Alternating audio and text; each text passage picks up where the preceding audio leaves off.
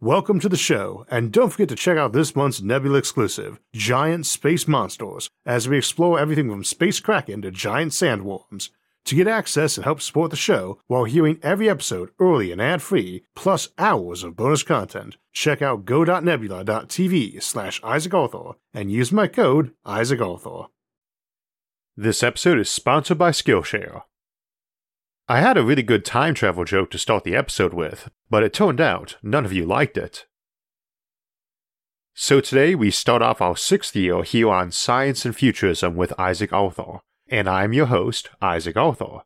As we travel from 2019 to 2020, time travel seemed like a good topic, and I figured we'd start by discussing why we don't think it can work under known physics, then talk about what the implications would be if it turned out we were wrong. Of course, the thing I always take as the biggest proof time travel isn't possible is that nobody is offering package deals for temporal vacations. If time travel were possible, we should see folks from the future and the past everywhere and every when, and not just a few secretive folks with a time machine like we see so often in science fiction. People don't really seem to look much at what the extended and expanded use of such a technology would be.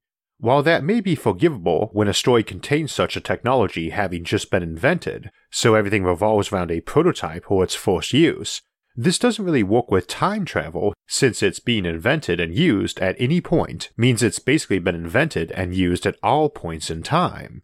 If you manage to invent time travel, you ought to be able to walk out of the machine a moment later and be welcomed by all your admirers and descendants from when you hopped back in time to, say, cure smallpox or similar.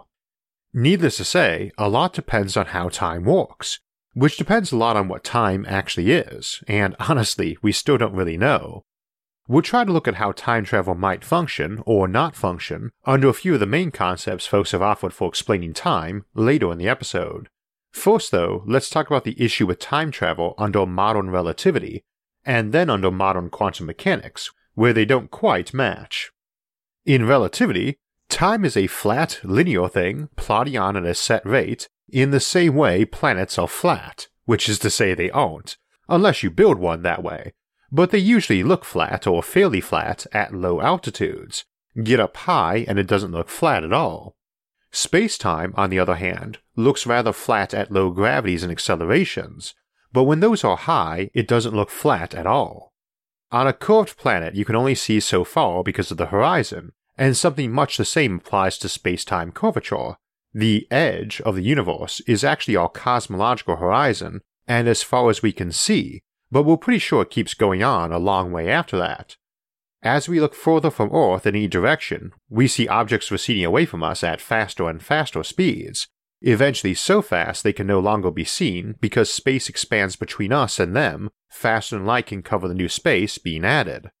Or so we assume. We obviously can't see those places, but if it didn't, we'd actually be at the center of our universe. And indeed we are when we normally reference the universe as that shorthand for the observable universe, which practically speaking is all there is since we can never see or speak to or travel to the rest without some sort of faster than light technology. The problem is the faster you go, the more energy you need to get to that speed, and the more you need for each increment higher. More and more of your total energy is of the kinetic or potential variety rather than mass energy, that E equals mc squared thing. The more your total energy is not mass, the slower time is passing for you. If you look at some object that appears as stationary relative to you, like say a coffee cup you're holding, all of its energy is just mass energy. Almost all anyway, there is a little heat energy in that warm coffee, which is trivial compared to its mass energy, which is the rough equivalent of a dozen megaton hydrogen bombs. Hence why coffee is so great for giving you energy, presumably. If you were to add an equal amount of kinetic energy or speed to that coffee cup, it would now have half of its energy in the form of kinetic energy, zipping along at 86% of the speed of light. Since only half of its energy is now mass energy, it will experience half as much time as would a stationary object. If we were to double the cup's kinetic energy, with only one third of its energy being in mass energy and two thirds of its energy is kinetic, and the cup would experience time at one third of a stationary object, and it would be rocketing along at 94% of the speed of light. It's impossible to actually reach the speed of light because it takes more and more energy, kinetic energy, for each percent closer to light speed you go.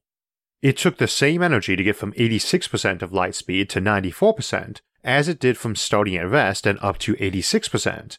And in fact, it takes 7 times that to get to 99%, 22 times that to get to 99.9%, and 70 times that to get to 99.99%. So we say you can't get to light speed because you need infinite energy to do that. But I think this sometimes gives people the wrong impression that you could actually hit light speed if you just had some phenomenal power source. Mass is essentially what experiences time, and things without mass, like photons or gravitons, experience none. All objects split their energy between motion through space and motion through time. How much time you have pass is all about what portion of your total energy is your mass energy. Go 99.99% of light speed, and time runs at a 70th the normal speed. And I think it's easier conceptually to ask how you'd ever eliminate all your mass entirely, infinite power or not, as that's the only way you can move at light speed. Time slows down until you hit light speed, at which point it stops entirely, and as a result, photons and gravitons and other light speed particles don't experience time, whereas ultra low mass particles like neutrinos, which move at nearly light speed, experience very little time. If you could go faster than light, then by that relativistic equation, you would be experiencing time not just very slowed down, but running backwards, Again, that's the usual explanation, and I imagine most of you have heard it before. For my part, I think it's a bit easier to ask first, how would you ever remove all your mass to be going light speed? And second, how you would somehow have a negative mass to be going backward in time. See the Things Which Will Never Exist episode for discussion of negative mass and other negative quantities. It is not coincidental that virtually every proposed type of faster than light travel relies on negative mass or energy, which we have not yet detected or created a single particle of, contrary to some grossly inaccurately titled popular science articles. For this same reason, we always point out that almost all these methods open the door to time travel. When it comes to normal matter at least, we could not move so much as a single atom at the speed of light if we used every bit of energy in the entire universe, and we need more than infinity to make it move backward in time. We might get around these issues somehow one day, but hopefully it's a bit clearer why FTL and time travel so often get phrased as an impossibility, not just some technical issue that can be solved by sheer determination. It's not like traveling to the moon, it's like making 2 plus 2 equal 5. And when we say this or that theory might allow FTL or time travel, what we usually mean is that the theory doesn't explicitly forbid it thus far. One of those methods that does get kicked around is using a wormhole, and those require the use of negative mass or energy, and actually only let you travel back in time to when the wormhole was created, a result of closed time-like curves or CTCs. This is a world line, a path through space-time that eventually leads you back to the exact same coordinates in space and time, Think of it like any curved path you might walk down and end up coming back to where you started, like a circular running track, only you also come back to when you started. Now, assuming we had this option invented somehow, it might make for some interesting civilizations. You can't go back and see the dinosaurs or end some war in ancient history before it began, but you can go back to the moment it was invented and built. Isaac Asimov uses this sort of time travel in his novel The End of Eternity, which happens to be my favorite book by him. They are a group of time travelers called the Eternals who live in a pocket of space time and can travel anywhere inside time between when the device was invented till the end of the sun, and use the death throes of the sun dying as their power source for time travel. The book spends a fair amount of time looking at how that impacts civilization, since they are not secret time travelers and actually engage in trade between centuries, Indeed, that was the original purpose, and they had later began trying to change events to engineer better futures by making very tiny and calculated changes, like sabotaging someone's vehicle not to start up before they'd have gone on to attend some major event that shaped them into being a dictator or similar. You can see our episode, The Butterfly Effect, for an idea just how small you can make a change and expect it to have world altering effects a few centuries down the road. Trying to predict those in terms of an outcome is far harder, of course. We'll discuss that scenario for a civilization, one that can travel back to the time such travel got invented but not before, in a bit. First, though, I mentioned quantum mechanics is a bit different than relativity for time travel, and it actually offers us many pathways that could either allow time travel or just sort of trick us into thinking we had. One of those is the notion that you aren't traveling to your own past, but one very similar, out of the multiverse concept of the many worlds interpretation of quantum mechanics. We're not going to get into the weeds of how quantum permits or might permit time travel, but here you're not actually traveling to your own past, so you don't have to worry about the grandfather paradox, because it's not your past you're changing, just something very close to it. The grandfather paradox is where you go back in time and accidentally kill your grandfather, I assume accidentally anyway, and as a result are never born and can't travel back in time to kill him. Needless to say, that's an extreme case, but it's the notion that something you do in the past would cause you not to be able or interested in doing the trip after you made that change. You travel back in time to save JFK from being assassinated, and now you no longer have a motivation to do so. Against that, we have the self consistency principle, which is that you'd inevitably have events between when you went back to and when you left from play out so as to make the trip still happen. Conceptually, this is like water evaporating from the ocean and falling down as rain on the land. That water can take any number of paths back down to the ocean again, but still gets there. For instance, you go back to next week with today's winning lottery numbers, but write yourself a note saying you need to make that trip. It's not that any given action is predestined to happen the same, just that only those various sequences of events that lead back to causing you to get in that time machine actually continue to exist, while all the others essentially poof out as hazy possibilities that can't exist. The raindrop can fall many places and follow many courses to flow to the same place and time. Many timelines are possible, but only those that lead to a self consistent time travel event can be stable and exist. Uh, that one works a bit better under the Copenhagen interpretation of quantum, which is the Schrodinger's cat version where it's alive and dead simultaneously till absorbed, as opposed to many worlds where in one universe it's alive and in the other it's dead, and you just don't know which one you're in till you open the box and checked.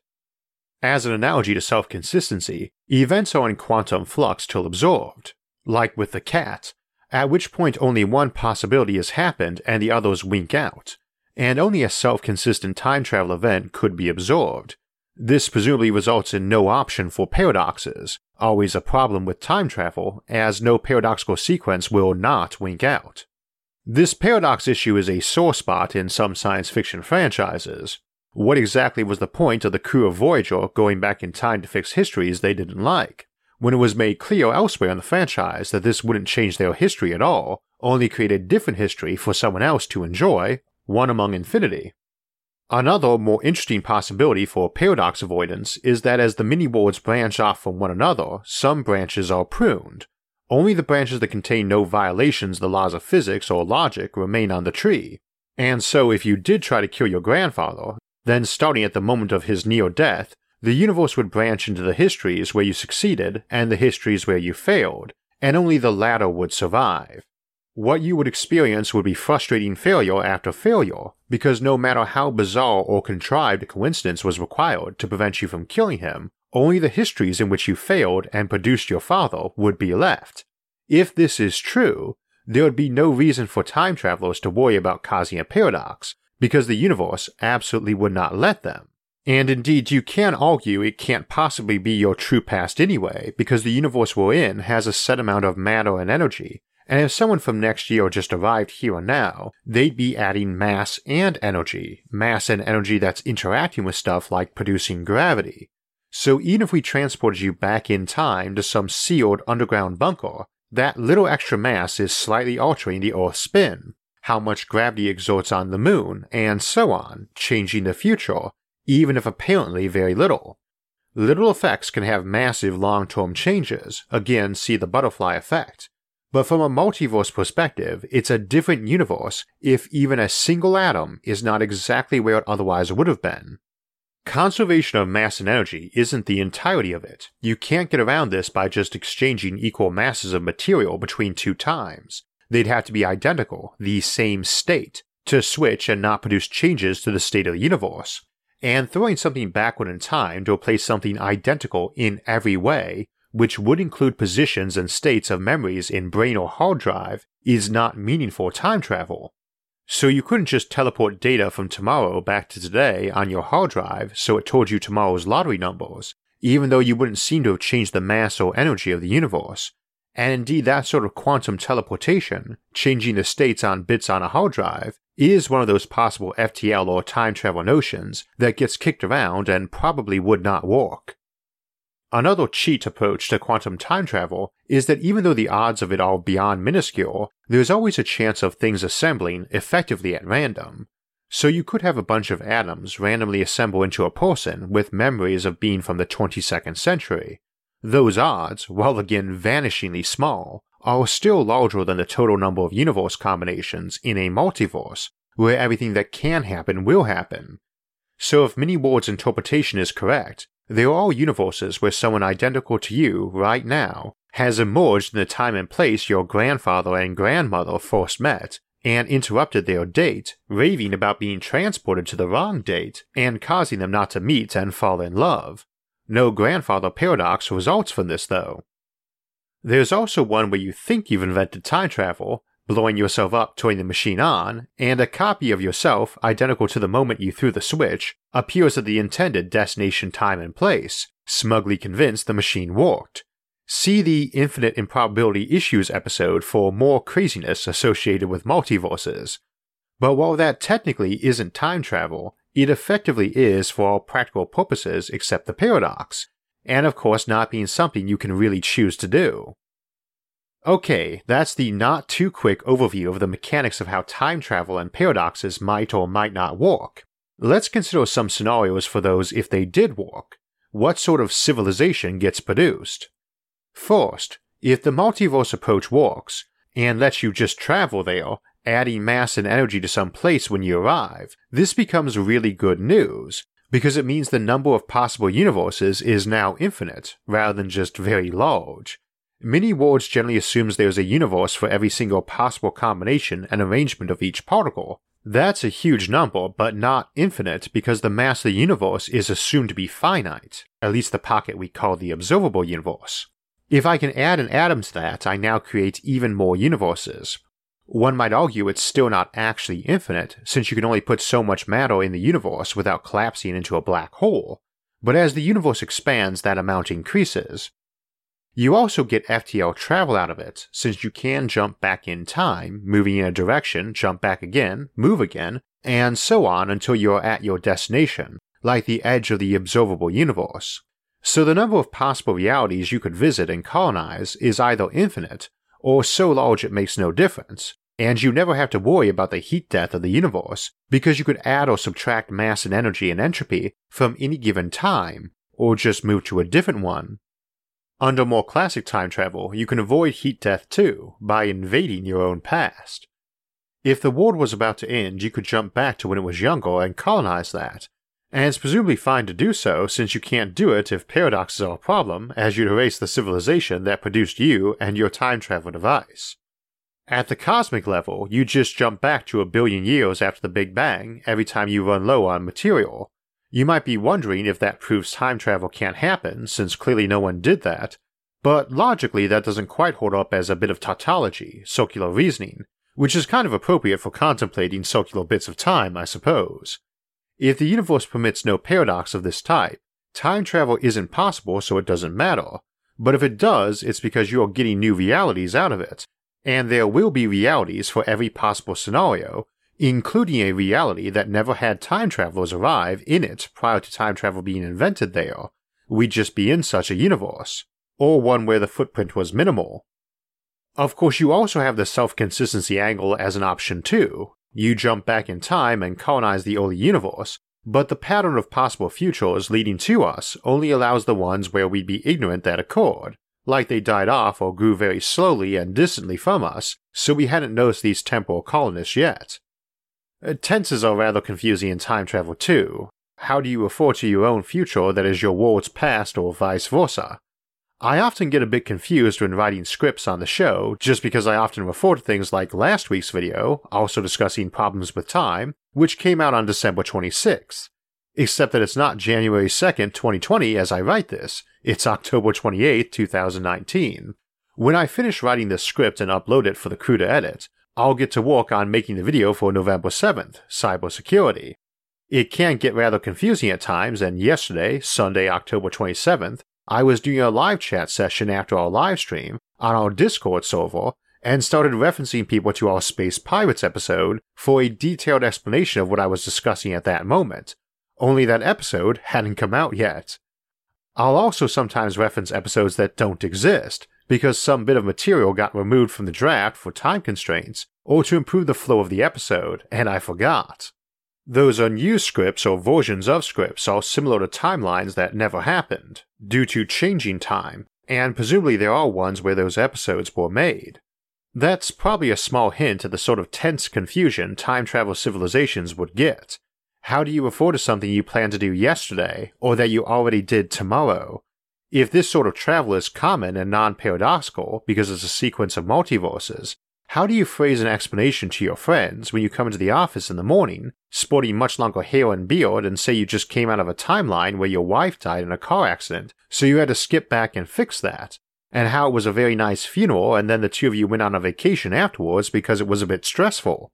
How about when a longer bearded copy of your coworker Bob walks in and says it's going to be a busy day, and then one with an even longer beard comes in and says, Good news, everyone, tomorrow we close the deal with our new client, but we all need to do some extra overtime last weekend. It would tend to seem like cohesive timelines would utterly break down, too, and you might get weirder day to day options like dating apps that let you swipe forward or back instead of left or right to find the girl or boy of your dreams from a different century and sit down on your first date and see what your future would look like. Now, in fiction, we often get some sort of rules preventing tons of time travel, concepts like inertia of future events, or changes requiring more effort the further back you seek to make them, but often it's actual legal rules, and that's problematic because it doesn't really seem enforceable to have temporal police. Someone just goes back in time and prevents them being formed. If they've got some sort of widget that prevents such things happening, some sort of time shield, then they can presumably build a bigger one that protects their whole civilization too, and folks can do as they please elsewhere. I get a time travel device and nothing is stopping me from taking some classes in Latin and Roman history, grabbing lots of textbooks and schematics and modern widgets, and jumping back to Caesar's day and setting myself up as emperor, or jumping forward to the future to get some life extension treatments and awesome cybernetic enhancements, and then jumping back to the past to set myself up as an immortal leader. If you do have that infinite number of timelines option, this might be a better alternative to virtual realities, where you can be whatever you please as it might be cheaper and easier and more real feeling to just hurl folks to other timelines. There should always be one where the only difference with your normal history was that someone identical to you popped up at a given time and place, at which point it diverges. We usually say technologies like FTL and time travel only exacerbate the Fermi paradox, the big question of where all the aliens are, because it now means you have to contemplate aliens from a much broader region of space and also ones from the future jumping into the early universe. But this is one alternative that nobody spreads out to the stars because they just colonize earlier parallel histories of their own world, and we just happen to live in a timeline where that hasn't happened. Confusing stuff that's giving me a headache, so I'm going to close out here and get to work on the cybersecurity episode for November 7, 2019, which I already finished as I record this on November 1st, 2019, but first, let me wish you an excellent 2020 now that 2019 is over. When contemplating time travel or fantasizing about it, which I imagine I'm not alone in doing, one common problem is all those missing skills you need to actually have to live back then, whenever then was. We have a very skill based society compared to prior eras, but they had a lot of skills we generally lack. So if you just popped up in some ancient kingdom, you'd have a rough time surviving without knowing the language, or how to do things like grind grain or swing a sword around. But we do live in a far more skill based society than in olden times, and it's always handy to be acquiring more skills. Plus, it's nice just to have them. Even when they aren't meant for career purposes, they offer fun new hobbies and a feeling of confidence that you can get stuff done. That's why I like Skillshare, Skillshare is an online learning community with thousands of classes in a wide range of topics like design, business, technology, and many more. Even just those focusing on productivity or time management, like Thomas Frank of College Info Geek's course Productivity Masterclass. A premium membership is less than $10 a month and gives you access to that course and all the rest, and you can try it out for free. Join the millions of students already learning on Skillshare today with a special offer just for my listeners. Get two months of Skillshare for free. To sign up, visit the link in the description and get two months of unlimited access to thousands of classes for free. Act now for this special offer and start learning today. So that will wrap up our show for the day, but we'll be back next week to our Alien Civilization series to take a look at alien conspiracies and aliens who conspire, and ask what sort of motives they might have for a given conspiracy. The week after that, we will return to the moon to look at what industries might arise there and help us develop an interplanetary society in Moon Industrial Complex. If you want alerts when those and other episodes come out, make sure to subscribe to the channel. And if you'd like to help support future episodes, visit our website, isaacarthur.net, to donate to the show or look over our inventory of over 200 episodes or our awesome SFIA merchandise. Until next time, thanks for watching and have a great year.